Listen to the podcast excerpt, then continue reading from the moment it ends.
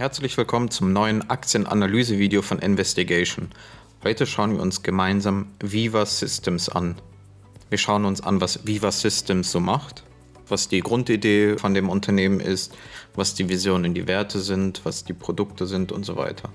Dann schauen wir uns die Zielgruppe und die Märkte an, das Management, dann die Earnings, die Key Business Metrics, also die Kundenzahlen, in dem Fall und dann als letztes den Investigation Score. Und das alles gleich nach dem Disclaimer und dem Intro.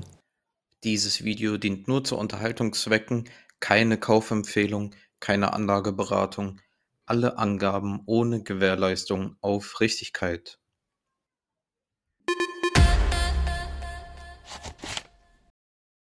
Beginnen wir damit, was Viva Systems eigentlich macht. Viva ist eine cloudbasierte Softwarelösung, die auf der Grundlage von Salesforce gebaut wurde, also ein SaaS bzw. ein Software as a Service Produkt und ist in dem Bereich Biomedizin, Pharma und so weiter tätig. Und das Problem, was diese Branche hat, ist, dass Daten und Dokumente überall, falls überhaupt schon digital, auf vielen verschiedenen Systemen und Servern gespeichert ist. Viva speichert und verwaltet alles an einem Ort und dadurch wird eine schnellere und bessere Zusammenarbeit gewährleistet und Medikamente zum Beispiel kommen viel schneller durch die Forschung und am Ende viel schneller auf den Markt. Viva verbindet alle auf einer Plattform von Ärzten bis zu Verkäufern, Patienten, Investoren, die Pharmaindustrie, alle sind an einem Ort. Also jegliche Änderung in irgendeiner Studie oder sonst was kriegt jeder direkt mit und auch jede Kundendatenänderung oder alles Mögliche, was irgendwie von irgendeiner Partei geändert wird, kriegt halt jeder direkt aktualisiert und so wird eine flüssige und schnelle Zusammenarbeit gewährleistet. Man muss nicht erst wieder irgendwelche Besprechungen, Termine planen, E-Mails schreiben und so weiter. Viva bietet die verschiedensten Produkte für die verschiedensten Bereiche an, wie zum Beispiel in dem Bereich Klinik, Qualitätsmanagement, für die Medikamente, wichtige Softwarelösungen für den Bereich regulatorische Zulassungen. Viva bietet eine eigene Sicherheitsplattform an und Viva hilft dem Vertrieb und das recht erfolgreich. 83% der neu zugelassenen Medikamente wurden mit Viva CRM auf den Markt gebracht. Und diese ganzen Produkte lassen sich im Grunde in zwei Kategorien einteilen, beziehungsweise macht das Viva selber so, nämlich in RD, also Research and Development Solution, also quasi in einem Forschungsbereich, und einmal in Commercial Solution, also in dem Bereich des Vertriebs und Verkaufs. Die Vision von Viva ist der Aufbau der Industrie-Cloud für Biowissenschaften. Und das versucht Viva mit folgenden Werten zu erreichen die wollen das Richtige tun, die wollen dem Kunden zu Erfolg helfen, aber auch Erfolg der Mitarbeiter sicherstellen. Und zu guter Letzt wollen die alles in allen Bereichen in Top-Geschwindigkeit tun. Dass die Aktionäre sich mit größter Mehrheit sich dafür entschieden haben, dass Viva eine gemeinnützige Organisation werden soll, finde ich nur eine logische Schlussfolgerung der Werte. Wenn man sich die Bewertung der zum Beispiel Apps anschaut, die sind eigentlich richtig gut. Bei Android hat die App 4,7 Sterne bekommen, bei Apple 4,5. Und wenn wir uns die Bewertung bei GetApp anschauen, da hat Viva ein, eine Bewertung von 4,4 Sternen bekommen. Ich habe mir einige Bewertungen durchgelesen. Jetzt schauen wir uns mal die Zusammenfassung an, was viele als positiv genannt haben und negativ bemängelt wurde. Sehr viele waren erstaunt, wie viele Daten eigentlich man mit Viva bearbeiten kann, wie viel eigentlich in dem System drinsteckt und wie viel man damit überhaupt machen kann. Und dabei muss man halt viele Dokumente hochladen mit verschiedenen Patientendaten, mit klinischen Studien, alles mögliche muss irgendwie hochgeladen werden. Dafür haben die ein Import-Tool und das funktioniert nach den Bewertungen richtig gut. Bei Viva ist es auch so, dass die eine KI entwickelt hat, die deine Dokumente direkt selber auch in Kategorien einordnet, sodass eine bessere Indexierung und dass die Suche dann besser läuft und funktioniert. So dass du Überblick auch über hunderte von Dokumenten bekommst, vor allem auch wenn du mit ganz vielen verschiedenen Parteien zusammenarbeitest. Was auch positiv betrachtet wurde, ist, dass man mit allen möglichen Geräten auf die Cloud zugreifen kann. Das ist halt der Vorteil der Cloud. Du arbeitest im Büro am PC. Wenn du unterwegs bist, schnell was brauchst, kannst du dein Handy rausholen und auf die Cloud zugreifen. Das wurde als positiv wahrgenommen. Viele fanden die Plattform an sich auch einfach und intuitiv gehalten und gestaltet. Aber auch mit dem Kundensupport waren die zufrieden. Und der Kundensupport ist meiner Ansicht nach einer der wichtigsten Kriterien für die Software, weil die eben so riesig und gewaltig ist und weil die Plattform ganz viele verschiedene Bereiche abdecken will, braucht es einen wichtigen Kundensupport, so dass am Ende auch auf jeden einzelnen mit individuellen Wünschen eingegangen werden kann. Einer hatte geschrieben, irgendwie alle drei, vier Monate kommen neue Features online und da sieht man auch, es wird viel an der Plattform gearbeitet ist, hat noch viel Potenzial für neue Features und ich denke auch nicht, dass sie zeitnah irgendwie am Ende sind und sondern immer weiter an ihrer Qualität arbeiten werden und vor allem auch an neuen Inhalten.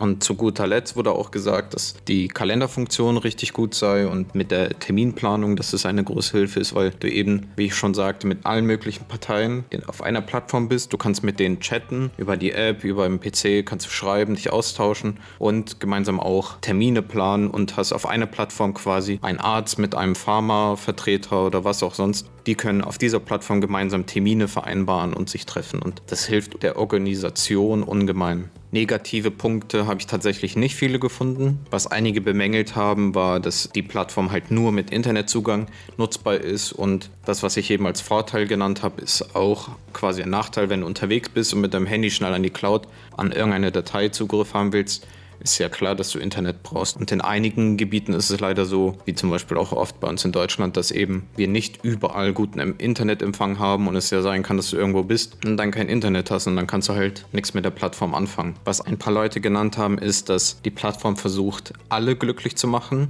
Und wie ich schon meinte, sind ja viele verschiedene Kunden und Bereiche und das ist eben eine große Hürde, die Viva zu überqueren hat. Du versammelst alle auf einer Plattform, aber jeder hat eigene Interessen.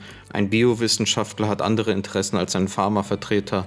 Einmal hat jeder Bereich seine Interessen, einmal hat jede Firma seine eigenen Interessen und dann kommt nochmal von Person zu Person, dass es unterschiedlich ist und jeder eher eine andere Dienstleistung von Viva braucht. Die Lösung, die Viva anbietet, ist einen persönlichen Kundensupport für jeden, der dann mit denen sich in Verbindung setzt und versucht, eine individuelle Lösung mit denen zu finden. Und das klappt auch in den meisten Fällen, ist aber halt mehr Aufwand und auch Zeitaufwand, bis am Ende dann jeder wirklich individuell glücklich mit dieser Plattform ist. Das ist halt dieser Nachteil, wenn du versuchst, alle auf einer Plattform zu bringen und alle gleich glücklich zu machen.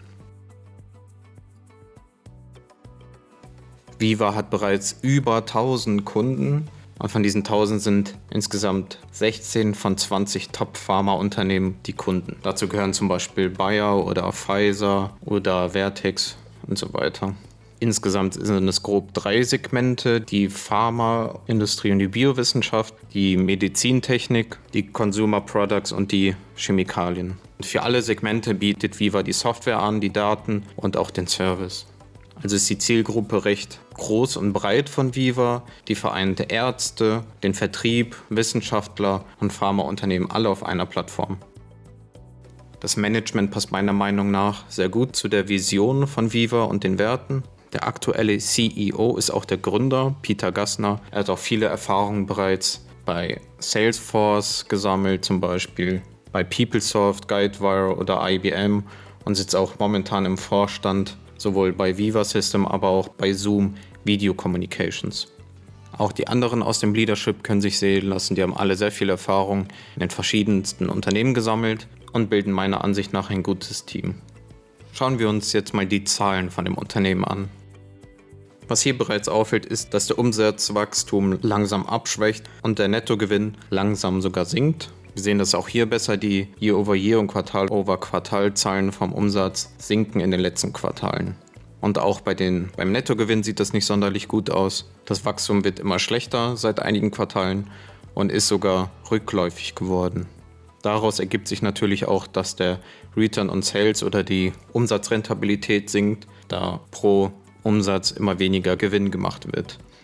Dagegen ist die Cross-Margin recht stabil und kann sich sehen lassen und beträgt jetzt im letzten Quartal im Q4 2021 72 Prozent. Wenn man hier den Umsatz und die Ausgaben für Sales und Marketing vergleicht, sieht man, dass in den letzten zehn Quartalen im Schnitt der Umsatz um 30 Prozent gewachsen ist und die Marketingausgaben um 27 Prozent. Das heißt, während die Marketingausgaben um 27 Prozent steigen, steigt der Umsatz etwas mehr. Das heißt, momentan funktioniert das Geschäftsmodell und vor allem auch das Marketing Im 5-Jahres-Chart sieht man ganz gut im Vergleich zum Nasdaq, dass in den letzten fünf Jahren Viva Systems weitaus besser performt hat als der Nasdaq. Das ist schon mal richtig gut.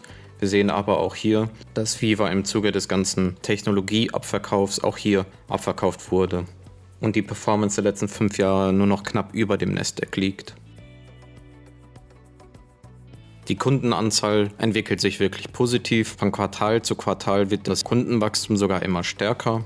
Es kommen aber nicht nur neue Kunden dazu, sondern auch bereits bestehende Kunden wollen immer mehr Produkte in Anspruch nehmen. Und das sieht man auch zum Beispiel besonders daran gut, wenn man sich den Bereich RD anschaut, dann sieht man hier ganz gut, dass die Zahl der Produkte pro Kunde steigen. Zum Beispiel von den Kunden, die fünf oder mehr Produkte haben, ist die Zahl um 24 Prozent gestiegen. Die Zahl der Kunden, die drei bis vier Produkte haben, ist um 15 Prozent gestiegen und die Zahl der Kunden, die eins bis zwei Produkte haben, ist um 11 Prozent gestiegen. Auch der Durchschnitt der Produkte pro Kunde steigt in den letzten Quartalen immer weiter. In diesem Quartal ist es im Quartalsvergleich um 4 Prozent gestiegen und steht jetzt nun bei 2,71 Produkte pro Kunde. Ähnlich sieht es auch im Commercial-Bereich aus.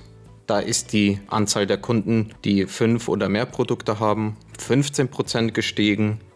Die Anzahl der Kunden, die zwischen drei und vier Produkte haben, um 7% gestiegen. Und die, die eins bis zwei Produkte haben, ist um 6% gestiegen.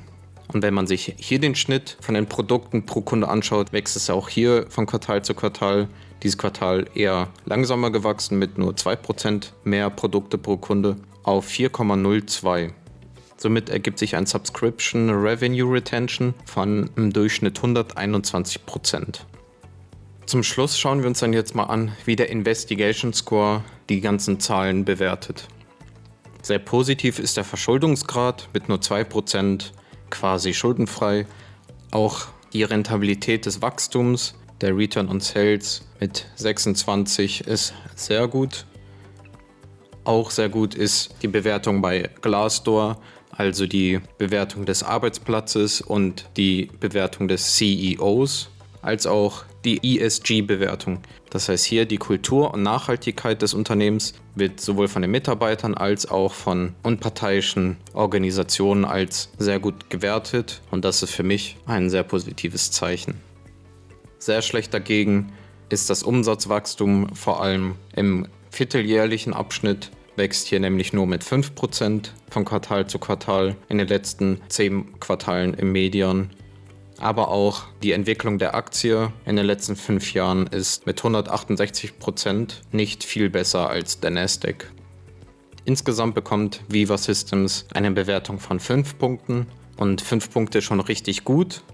Ich persönlich bin bis jetzt jedoch nicht investiert und habe es auch momentan nicht vor. Im Grunde bin ich dem Unternehmen schon sehr positiv gestimmt. Ich mag den CEO, ich mag die Werte und dass es auch gemeinnützig ist. Jedoch macht mir die Entwicklung der letzten Quartale ein bisschen Sorgen, also die Umsätze und der Gewinn, die leicht zurückgehen. Da will ich persönlich lieber noch die nächsten Quartalszahlen abwarten und schauen, wie sich das entwickelt. Ich hoffe, euch hat das Video gefallen. Wenn ihr mein nächstes Video nicht verpassen wollt, dann bitte jetzt abonnieren. Ich versuche jetzt jeden zweiten Sonntag ein Video hochzuladen. Unterstützt mich gerne mit einem Daumen hoch und schaut euch gerne mein letztes Video an. Da habe ich Hims und Hers analysiert.